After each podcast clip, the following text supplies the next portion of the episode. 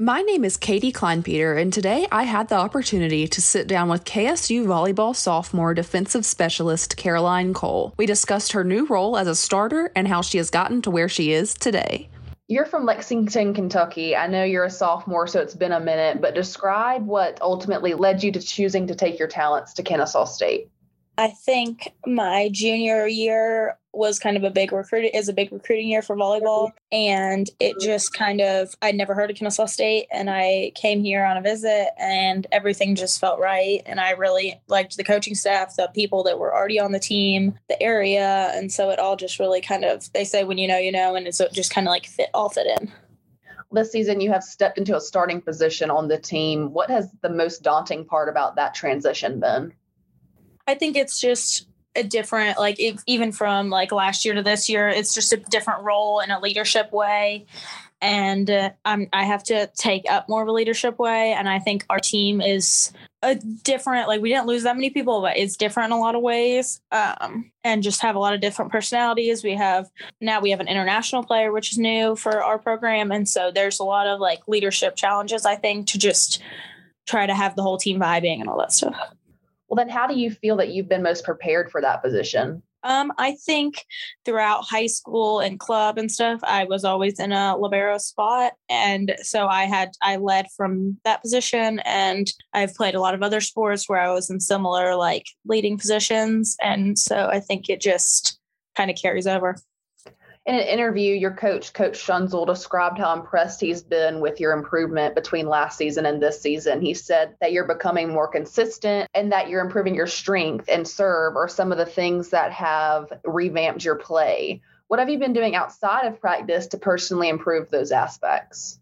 I think um, from last year to this year, it was really a mental game for me. And I think I really just focused on playing and just having fun with volleyball and giving myself the confidence that I need to perform at the level that I know I can more than a just specific individual things. I think my confidence like has just completely done a 180 since last year to this year.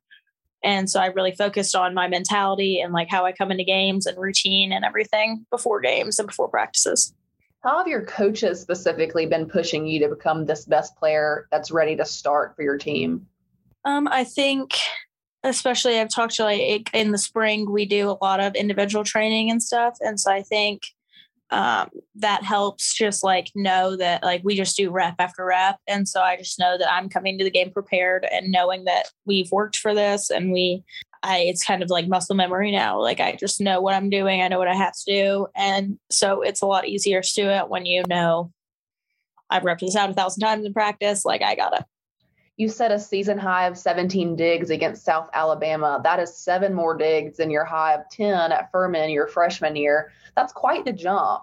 How do you plan to maintain this level of play or even achieve more than that?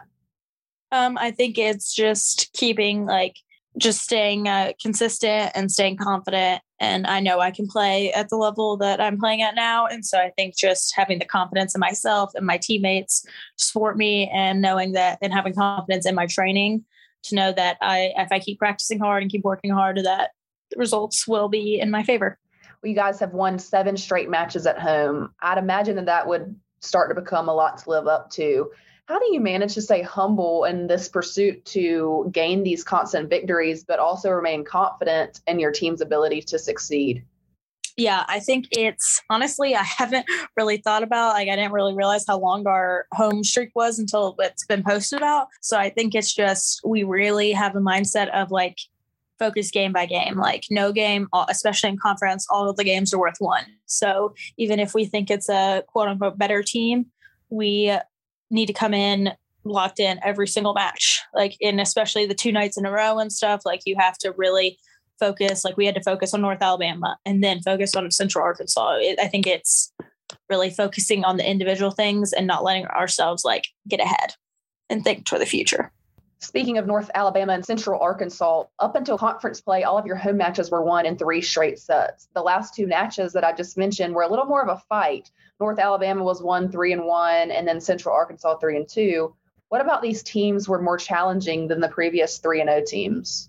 Um, I think it was. I think it's definitely being conference games has an effect on it and just like the mentality. But I think we also just had a lot uh, had some other things that we needed to be sharper on both teams, especially North Alabama was especially, but are pretty low error teams. So you really had to, we had to earn points. They weren't just going to give them to us. So I think we just had to focus on terminating the ball and keeping that level of play throughout the whole set and the whole match.